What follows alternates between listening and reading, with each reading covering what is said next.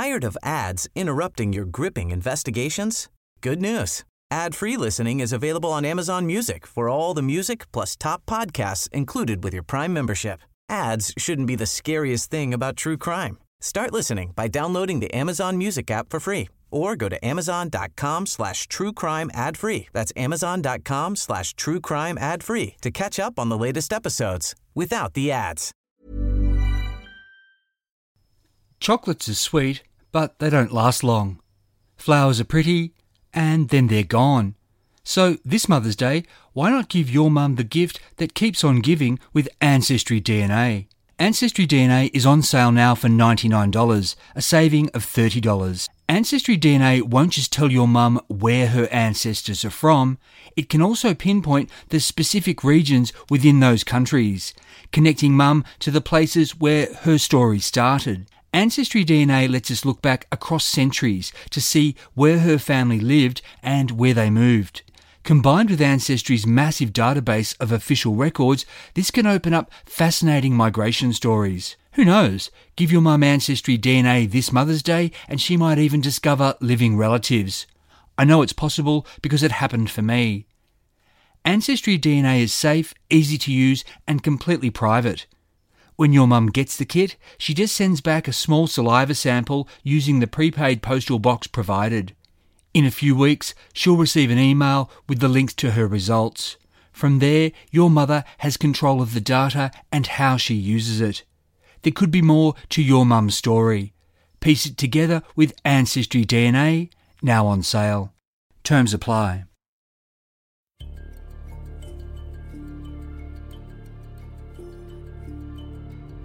It's New Year's Eve 1981 and in Sydney, Woolworths executives and the New South Wales Police Task Force investigating the $1 million extortion bid against the company are waiting for the bomber, Mr Dunmore, to make contact again.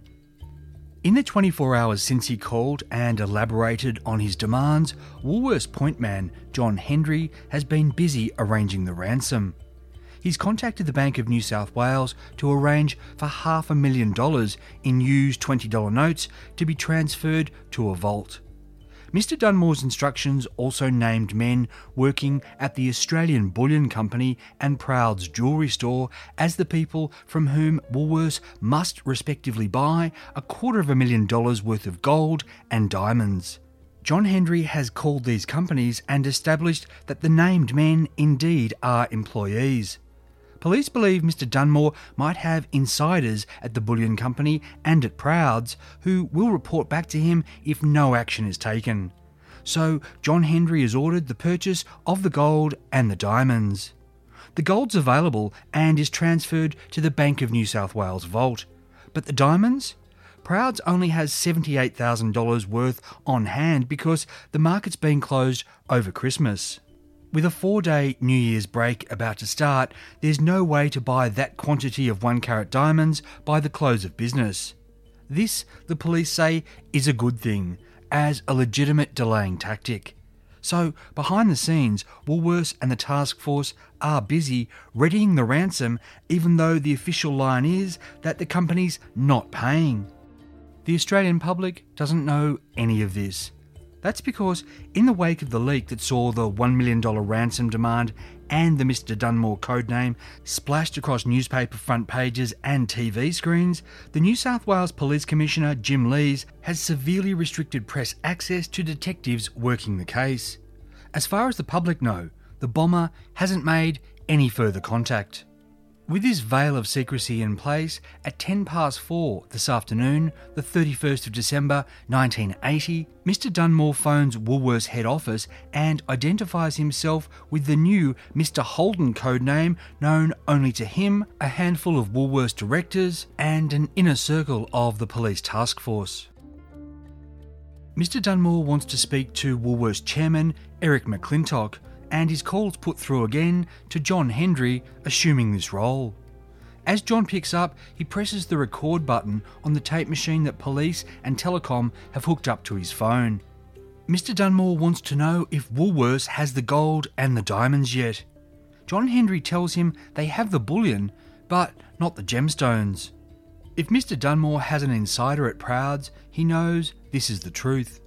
Either way, with just an hour left before the close of business for 1980, the extortionist has little choice but to give Woolworths more time. Mr. Dunmore says he'll call back in the new year. Woolworths not being able to buy the diamonds has bought the police time to follow leads and to formulate plans. Perhaps most important is that Mr. Dunmore, making this concession, has subtly started a shift of power away from him and in favour of Woolworths and the police. I'm Michael Adams, and this is part 3 of the special Forgotten Australia series, The Woolworths Bombings. After the New Year's holiday weekend, Sydney got back to business on Monday, the 5th of January, 1981. And so did Mr. Dunmore. That day, he called the Mick Simmons Sports Store at Haymarket and asked if they had a bright green Kookaburra brand cricket bag in stock. Told they had one left, he said he'd buy it. The bag should be set aside for a Mr. McClintock, who'd be in to pay cash for it tomorrow. At 4:35 that Monday afternoon, Mr. Dunmore called Woolworths and asked for Eric McClintock. He was patched through to John Hendry, posing again as the company chairman.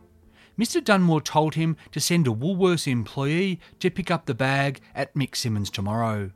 A plainclothes policeman would be dispatched to do this. While John Hendry was taping these calls, Telecom hadn't been able to trace them coming into the Woolworths head office due to the antiquity of exchange equipment still being used in that part of Sydney. Police theorised that the bomber had worked out he was safe from this sort of threat. They assumed he'd made his calls from a phone booth and, after hanging up, watched to see if police swarmed the location. When they didn't, he grew in confidence and his calls lasted longer. This worked to the police's advantage. Everything he said gave them a better idea of what sort of man he was. With every word recorded, every word could be used in evidence. On Tuesday the 6th of January, around 12:30pm, Mr. Dunmore was on the line again. John Hendry told him that the diamonds weren't going to be available from Proud's for another week. Mr. Dunmore countered that the company should buy them on the open market if necessary. What John didn't tell him was that Woolworths had that very day bought the diamonds from Proud's. Very likely, Mr. Dunmore didn't have an insider at the jewellery store, or he would have known this. Mr. Dunmore called the next day at around 3:45 in the afternoon. John Hendry told him they'd have the diamonds tomorrow.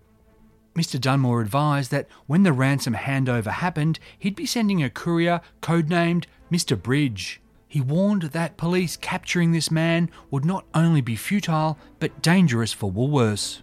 Quote, "He's going to be of no advantage to you because he doesn't know our identity, so, you know, we would have to start bombing immediately if they were to do that." John Hendry replied, "When you say start bombing again, that's not going to... You're not going to go through that daylight procedure again, are you?" Mr. Dunmore told him, quote, "Well, whatever we have to do, you know, it's up to you just to keep the police out of this." If Mr. Dunmore had been paying attention to previous extortion attempts in Sydney over the past decade, he had to know that the police were definitely going to be involved and that these conversations were all being recorded. John Hendry was delivering a copy of every call tape to the CIB. These recordings were to be analysed by Sydney University phonetics expert Alex Jones, who testified in that case against bomber extortionist Raymond Gilmore we heard about in Part 2. What would be most obvious to Alex Jones immediately was that Mr. Dunmore's Italian-sounding accent was a fake. He was a native English speaker who was turning it on. But the accent he was using, along with the diction and word choice, wasn't consistent. Coincidentally, then in Australia, exaggerated Italian accents were being used by a lot of people as they sang along to Joe Dolce's Shut Up Your Face, which had recently become Australia's biggest selling single and was still at number 1 after 8 weeks in that top spot. Mr. Dunmore's Italian accent might have been fake, but he wasn't the only one playing the faking game. Operation Alpha, The name for the police plan to catch him was to depend on deception. A deception they'd only be able to sell to Mr. Dunmore by gradually pushing back against his authority. With John Hendry's help, the task force had turned Detective Senior Constable Frank Kamer into a Woolworths security officer. In case Mr. Dunmore had somebody inside the company, Frank Kamer's name was put onto staff lists and he was issued with a Woolworths identification card complete with photo.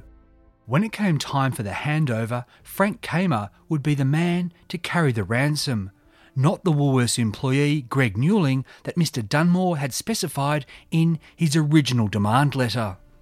Police had also obtained an identical Kookaburra cricket bag and filled it with fake cash, gold and diamonds. This dummy ransom was convincing enough to pass inspection should Mr. Bridge look inside at the handover. But Woolworths made the call that they were going to use the real ransom.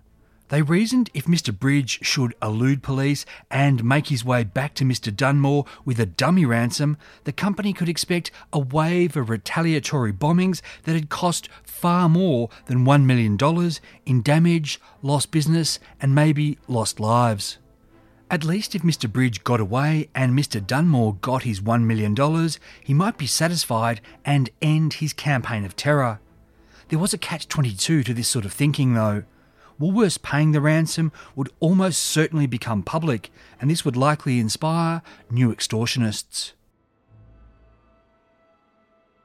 On the 8th of January 1981, task force members went to the Bank of New South Wales and started noting the serial numbers of the used $20 notes that would comprise the $500,000 cash component of the ransom.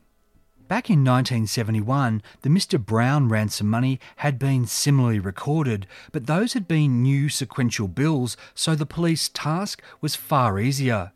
Mr. Dunmore had specified used $20 notes, and that meant officers had to record 25,000 unique serial numbers. But it had to be done. This type of evidence had helped put Mr. Brown away, and it might do the same for Mr. Dunmore. While the police were busy with that, Mr. Dunmore called Woolworths to confirm the ransom was ready. Over the past 2 weeks, Woolworths and the police had used the media to put pressure on the bomber and these ransom calls to shift control in their favour. Now John Hendry faced another critical moment. He told Mr. Dunmore that Woolworths employee Greg Newling wasn't available to deliver the ransom. He asked if he could use one of their security men instead. Mr. Dunmore didn't say yes or no, but said they'd discuss it further the following morning. One of the big questions police had wanted to answer since the Woolworths bombings began was whether the extortionist was working alone or with co-conspirators. The demand letter had used the royal we, and in conversation, Mr. Dunmore had referred to us. Of course, this could have just been a ploy by a lone operator to make himself seem more menacing. But just now on the phone, Mr. Dunmore had been unable to commit to Woolworths using a security man instead of Greg Newling. And this was the strongest indicator yet that he wasn't working by himself. Clearly, he had to consult with a co-conspirator overnight before giving his answer to Woolworths. With Mr. Dunmore still on the line, John Hendry further increased the pressure by putting another condition on the ransom handover. If the exchange was going to be made tomorrow, Friday the 9th of January, it would have to be done by 3 p.m. After that, John said, the cash, gold and diamonds would need to be returned to the bank vault for safekeeping over the weekend. While securing the $1 million was a real concern, this was a police ploy to keep the extortionist on their timetable. What they didn't want was the handover stretching into a wild goose chase through Friday night and possibly even over the entire weekend. Mr. Dunmore called back at 10:40 on Friday morning. He wanted to know why Woolworths employee Greg Newling wasn't available to be the courier. John Hendry told him the man was on annual holidays. And this was true. After the ransom letter had been received, police had told Woolworths to instruct Greg Newling to take leave so that he would be genuinely unavailable, allowing their man to fill the spot as a courier. If the extortionist had insiders in the company, this would look like normal Christmas and New Year holidays. Mr. Dunmore was either satisfied by this explanation or was simply eager to keep things moving now that the handover was so close. He agreed that Woolworths could use one of their security men as the courier. Mr. Dunmore asked the name of this man. John Hendry replied that that would depend on who was scheduled to be working when the handover happened. It was an unlikely answer, but Mr. Dunmore didn't question it. Now it was John Hendry who raised a concern. He pointed out that the Kookaburra bag couldn't be easily secured. Unlike a hard-shell suitcase with a lock, this cricket carry-all was fabric and closed with a zipper.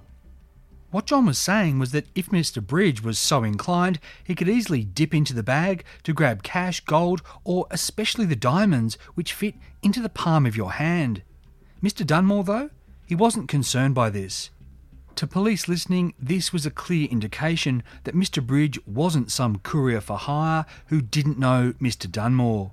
Instead, he was a, or even the, trusted co-conspirator. Now on the phone, Mr. Dunmore wanted John Hendry to reconfirm with the bank that 3 p.m. was the latest the exchange could be done that day. He said he'd call back. When he did, John Hendry said, yes, it had to be by 3 o'clock. Mr. Dunmore said, all right.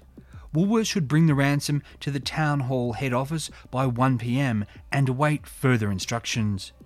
Task Force member Detective Senior Constable Jeff Nation had been given charge of the ransom. He and 2 men from the armed hold-up squad had dressed as Transurity security guards and had use of one of the company's vans in order to move the ransom from the bank. This was to maintain the ruse that police weren't involved. Posing as armed security guards and being monitored by yet more undercover detectives was a defence against the possibility that the bombers planned to carry out an armed robbery while the $1 million ransom was in transit. Moving the cash, gold and diamonds wasn't physically as easy as just slinging the Kookaburra bag over a shoulder. In the movies, such ransoms often appear close to weightless. In reality, while the diamonds weighed mere grams, the gold totaled 14 kilograms. Those 25,000 used $20 notes, they tipped the scales at 40 kilos. All up, the ransom weighed a hefty 55 kilograms. It'd be manageable by one man, just, though he'd struggle and he wouldn't be able to go very far, very fast. So how was Mr. Bridge going to escape with it? He certainly wasn't going to be doing it on foot. The transfer went without incident and the ransom was taken to an office in the Woolworths building where Detective Senior Constable Jeff Nation kept it under guard. Police had predicted that Mr. Dunmore would try to push back against the 3 p.m. deadline. After all, it was in his interest to have the ransom out in the wild for the weekend so he could take his time. The police and John Hendry waited for him to call back. And they waited. When 3 p.m. came and went, the police and John decided they were going to stand firm. The ransom was about to be returned to the bank vault when the phone rang at around 3:15. Mr. Dunmore said he wanted to go ahead with the handover. John told him the ransom was already being returned to the bank. This wasn't true. The $1 million in cash, gold and diamonds was still right there in the office. Mr. Dunmore demanded that the order be reversed and the ransom be returned to the Woolworths building. John told him it was too late, it wasn't possible, and that Mr. Dunmore had been warned that 3 p.m. was the deadline. Faced with no choice, Mr. Dunmore agreed the exchange would now take place on Monday. Turning up the pressure, John Hendry said it'd need to be done by the close of business because he, remember he was posing as Chairman Eric McClintock, would be travelling that night and be unavailable the following day. Mr. Dunmore agreed to this. John reminded him that Woolworths had held up its end of the bargain today and he sought assurance there'd be no bombings in reprisal over the weekend. Again, Woolworths and the police were setting the parameters. Mr. Dunmore's ignorance about the ransom still being in the office also indicated a couple of things. He didn't have an insider highly placed in the Woolworths headquarters, and he and his co-conspirator or co-conspirators hadn't been surveilling the building to see if the Transurity security guards were taking the $1 million back to the bank. Mr. Dunmore wasn't all-seeing and all-knowing. Even so, it would be a nerve-wracking weekend for John Hendry and for the task force. Tired of ads interrupting your gripping investigations? Good news. Ad-free listening is available on Amazon Music for all the music plus top podcasts included with your Prime membership. Ads shouldn't be the scariest thing about true crime. Start listening by downloading the Amazon Music app for free or go to amazon.com/truecrime ad-free. That's amazon.com/truecrime ad-free to catch up on the latest episodes without the ads. On the morning of Monday, the 12th of January, John Hendry was in his office awaiting Mr. Dunmore's phone call. It came at exactly 10 a.m. A clock was heard striking in the background. While Woolworths and the police had tried to gain a measure of control, now the extortionist wanted it known that he was in charge and that failure to comply with his instructions would result in disaster. Mr. Dunmore ordered that the ransom be ready by 2 p.m. He said that the Woolworths courier was to be codenamed Mr. Johnson. He was to wear a blue boiler suit, white shirt and red tie. Mr. Dunmore warned that 4 remote control bombs had already been placed in 4 different Woolworths outlets. He threatened, quote, "Should our courier be apprehended, don't open your stores because at 12 tomorrow the bombs will go off." Mr. Dunmore said he'd call back later. The prescribed outfit was obtained for Detective Senior Constable Frank Kamer. Wearing this blue boiler suit, white shirt and red tie, looking for all the world like a tradesman come businessman, Frank Kamer would stand out wherever he was. He'd also sweated out because the day was hot and humid with frequent heavy rain. The ransom was again brought to the Woolworths head office by Detective Senior Constable Jeff Nation and the 2 men from the armed robbery squad. Across town, at 12 noon, the task force held a final Operation Alpha briefing in their Surrey Hills headquarters. Surveillance teams were divided into Alpha and Bravo. Alpha was made up of 18 men from the observation squad. It was their job to make sure that boiler-suited courier Frank Kamer was safe and to keep their eyes on the ransom. Bravo comprised 7 men from the CIB. Their job was to follow the courier, Mr. Bridge. If Mr. Bridge was to leave the ransom somewhere, Alpha would keep watch on the bag while Bravo continued to tail him. No one was to arrest Mr. Bridge until the masterminds were identified.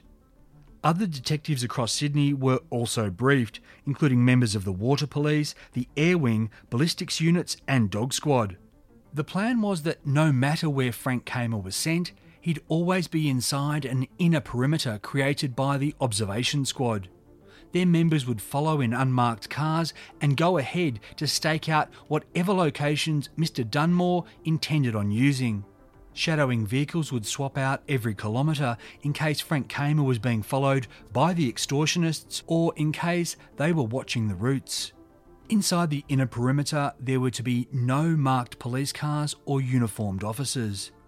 A larger contingent of patrol vehicles, other detectives and uniformed policemen and policewomen were to form an outside perimeter as insurance that the bad guys didn't get away.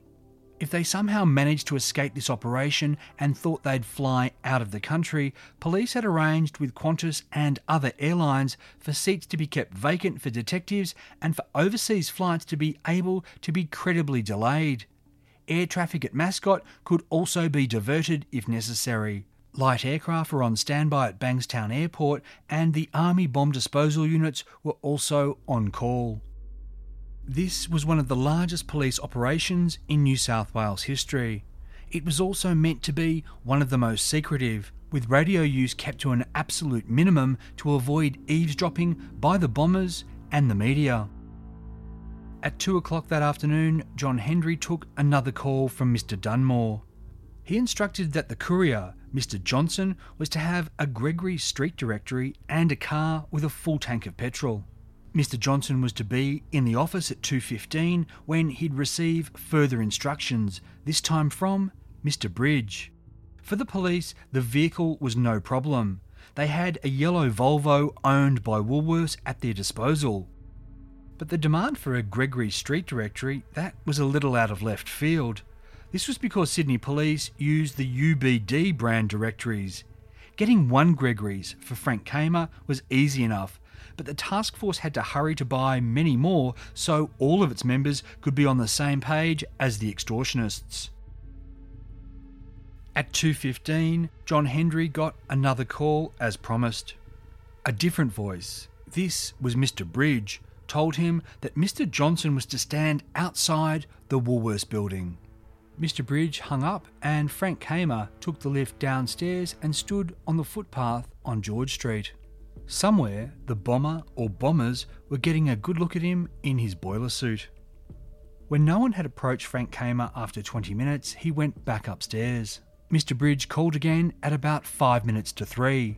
He instructed John Hendry that Mr. Johnson was to take the ransom to the Highway Hotel on the Great Western Highway at Wentworthville. Helpfully, he provided the Gregory's map reference. Mr. Johnson was to get there by 4 p.m. and to go into the lounge bar. Mr. Bridge hung up. While the Highway Hotel was 25 kilometres west and Frank Kamer only had an hour to get there in wet weather, he wasn't in a hurry. He and Detective Senior Constable Jeff Nation, in his security guard disguise, took their time taking the lift downstairs to load the $1 million ransom into the Volvo. It was 3:30 by the time Frank Kamer left the city, this delay giving observation squad members a head start to get to the Highway Hotel. Traffic was sluggish as Frank drove west, shadowed by his plainclothes colleagues in unmarked cars, though the low cloud ceiling meant that the police helicopter couldn't be used. The Highway Hotel was a well-known pub and rock venue where bands like Rose Tattoo and the Radiators would regularly raise the roof. But all was quiet when Frank Kamer finally got there at 4:30 that Monday afternoon. Observation squad members were already inside and outside. Frank hauled the heavy ransom bag into the bar and ordered a beer. He hadn't been there long when the licensee said there was a call for a man in a blue boiler suit. Frank went into the office, picked up the phone and said, "Johnson here, is that you, Mr. Bridge?" Mr. Bridge told him to get to the Rose Bay Hotel on New South Head Road by 5:45 and wait in the lounge. Frank said traffic was heavy and he might be late. Mr. Bridge said, "Get there as quickly as you can." Before he'd left the Woolworths head office, Frank Kamer had heard the tapes of the Mr. Bridge phone calls. Same voice as the bloke he'd just spoken with. Before Frank got to the Rose Bay Hotel, an observation squad member was already in place and posing as a drinker in the public bar. This plainclothesman had noticed another customer acting a little oddly. He was a young fella, mid to late 20s, with brown curly hair and a full beard. This bloke had a green airline carry-all bag at his feet, and he seemed a bit agitated. Several times he took the bag to the front door, poked his head out and looked up and down New South Head Road. At 5:35 p.m. this guy left, the bag slung over his shoulder. By the way it sagged at the centre, the undercover detective thought it contained something heavy. As this man exited the pub, he was spotted by another observation squad plainclothesman. Because the bearded bloke had several times already appeared in the doorway of the hotel, the detective shadowed him for 5 minutes until he went into the post office. After that, the undercover policeman gave him no more thought because the action was likely to be back at the Rose Bay Hotel. Arriving there with his heavy ransom bag, Frank Kamer went into the lounge.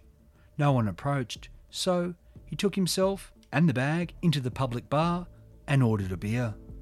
Soon after, a phone call came into the hotel's bottle shop, the caller asking to speak to a customer wearing a blue boiler suit. When Frank came on the line, Mr. Bridge now told him to go to the Buena Vista Hotel at Mossman and provided him with the Gregory Street Directory map reference, page 60, A14. When Frank got there, he was to go into the public bar and stand beneath the TV set. Frank and his bag went back into the Volvo. He crossed the Sydney Harbour Bridge as the undercover police car convoy preceded him so they could fan out around this latest rendezvous point. At the Buena Vista Hotel, Frank was summoned to take another phone call. Mr. Bridge told him, quote, "I now want you to go down Bradley's Head Road to Taronga Park Gate. Map reference 16H6. Go to the car park near the pedestrian crossing and you will see drainage holes in the wall. You will find a parcel wrapped in a newspaper in one of the holes. Press the button and you will receive further instructions." Hearing this had to give Frank Kamer pause, because pressing a button on a device left by a ruthless bomber? Well, that didn't bear thinking about too much. When Frank got to the destination and found the parcel wrapped in the front page of that day's The Sun newspaper, it turned out to be a CB radio. Pressing the button, the voice on the other end wasn't Mr. Bridge. Frank told him he didn't have good reception and he'd have to drive the Volvo to the upper part of the Taronga Wharf car park. This delaying tactic allowed undercover detectives to move into position. Now Frank said he was receiving loud and clear.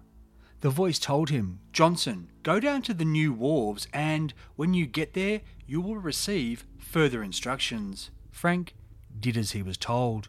The CB radio crackled to life again, the voice telling him to take the ransom bag to the end of the westernmost wharf. Frank used the weight of the bag as an excuse to move slowly, giving his colleagues more time to get into place as the voice on the radio urged him to hurry up.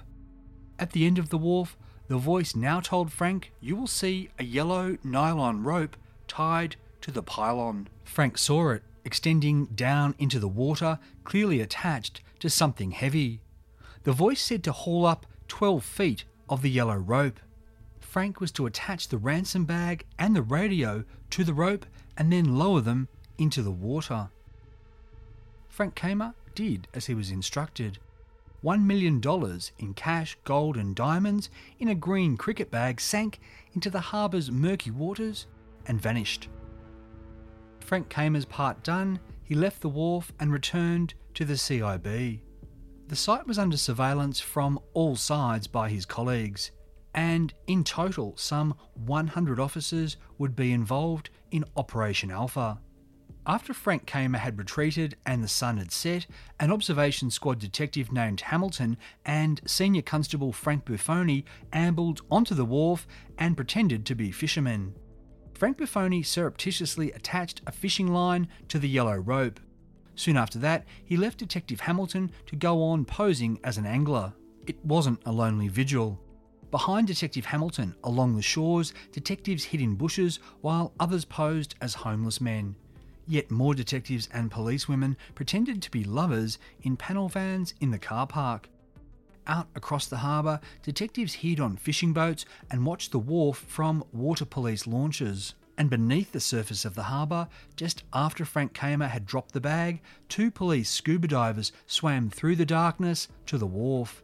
There, they ascended carefully, 10 feet above the bottom of the harbour. Attached to the end of the yellow rope was a green Airlines carry-all bag filled with heavy rocks. Further up the rope, 10 feet beneath the surface, was the Kookaburra ransom bag and the radio.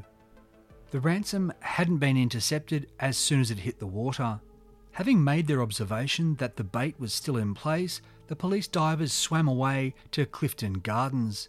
There, they were picked up by a water police launch, which then resumed its watch off Bradley's Head.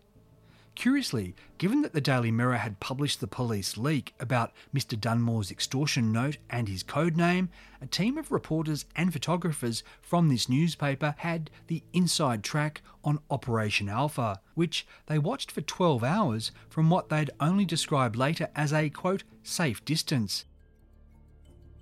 Despite orders to the contrary, the police radio band was busy that night with messages back and forth indicating that something big was happening off Taronga Park. Constable Alan Duncan, by now back on duty and that night in a patrol car, heard so much radio chatter about an operation in progress at Mossman that he and his partner agreed it probably had something to do with the Woolworths bombings. He wasn't the only one listening in. About an hour after Frank Kamer lowered the ransom bag into the harbour, television news crews tried to drive down Bradley's Head Road to find out what was happening. They were stopped by police and told to turn back. Next, a newspaper team tried to get access to the wharf, and they were also told to get lost. That the media was sniffing around the story didn't bode well. If Sydney's reporters were wise, there was every chance the bombers were also. Police feared that after nearly 3 weeks of tense negotiations and planning, they'd blown it. If they had, then it might very well mean that more Woolworths would be blown up. At 2 a.m, 16 hours after the first Mr. Dunmore call the previous morning, everything was quiet and still on the wharf and foreshores. Still posing as fishermen, Senior Constable Frank Buffoni and Detective Fitzpatrick returned to the wharf to relieve their colleague Detective Hamilton. The duo settled in, just a couple of blokes hoping to catch a feed. Detective Fitzpatrick was holding the line when, at 2:27 a.m, he had a bite. Someone or something was tugging the fishing line attached to the yellow rope. Senior Constable Frank Buffoni went to the wharf edge and peered down at the water. Against the darkly shimmering surface, he saw a man in a full scuba suit with twin air tanks on his back. This guy was trying to cut the rope. The frogman looked up and locked eyes with the undercover officer. Keeping cool, Frank Buffoni said, "Gee mate, you gave me a fright. I'm just here doing some fishing." The man in the scuba suit didn't respond. Frank Buffoni, as casually as he could, retreated from the wharf edge, hurried to alert Detective Fitzpatrick and used his radio to raise the alarm. Then he rushed back to the edge of the wharf. Frank Buffoni's surprised fisherman routine had worked. The scuba diver was still there. If he'd dived and swum away, things would have likely been very different. Frank pulled his service revolver and aimed it at the frogman, saying, quote, "I'm from the police. Don't move or I will shoot. Keep your hands above the water and hold onto the pylon." The diver did what he was told. Frank Buffoni had Mr. Bridge dead to rights. But police had also been dead certain Mr. Bridge wasn't working alone. Catching him before he led them back to Mr. Dunmore? That wasn't how Operation Alpha had been supposed to go down. When the ransom went into Sydney Harbour, police had seen their options dwindle. A dead-of-night scuba diver could have gotten away with the loot as surely as DB Cooper had parachuted from that plane to become a criminal legend. Losing Mr. Bridge, the ransom, and failing to catch Mr. Dunmore was an embarrassment the New South Wales police would never live down. But this massive undercover operation with its $1 million bait? They'd very possibly hooked the sardine and left the shark still out there. Mr. Dunmore, who'd already promised that if Mr. Bridge was intercepted, he'd detonate bombs in 4 Woolworths stores today at noon. That was in less than 10 hours. Woolworths had 256 stores in New South Wales alone. The clock was ticking. I'm Michael Adams, and you've been listening to the third part of the special Forgotten Australia series, The Woolworths Bombings. The next instalment is going to be released very shortly, so make sure you're subscribed to get it as soon as it comes out. If you enjoy Forgotten Australia, I'd really appreciate it if you could give the show a rating or review at iTunes or wherever you get your podcasts. I love reading your comments, and your feedback also actually helps the show reach new listeners. Forgotten Australia is written and produced by me in the Blue Mountains of New South Wales on land traditionally owned by the Darug and Gundungurra people. As always, thanks for listening.